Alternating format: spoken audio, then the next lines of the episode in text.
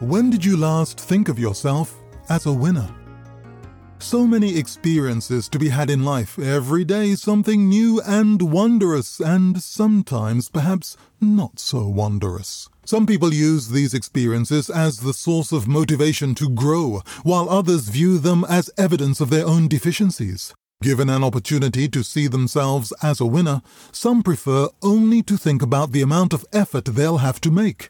Instead of focusing on the improvements they deeply desire, they put all their attention on the problems they see. No energy goes toward seeking solutions. It's about attitude. If you can start thinking about yourself in winning ways, it becomes easier to emerge from almost any situation with something that can be seen as a plus. It's a choice we have to make every day.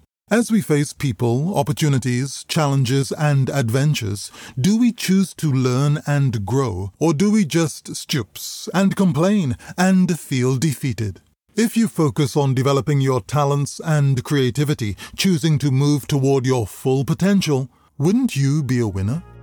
Hope you have a successful day and thanks for joining us.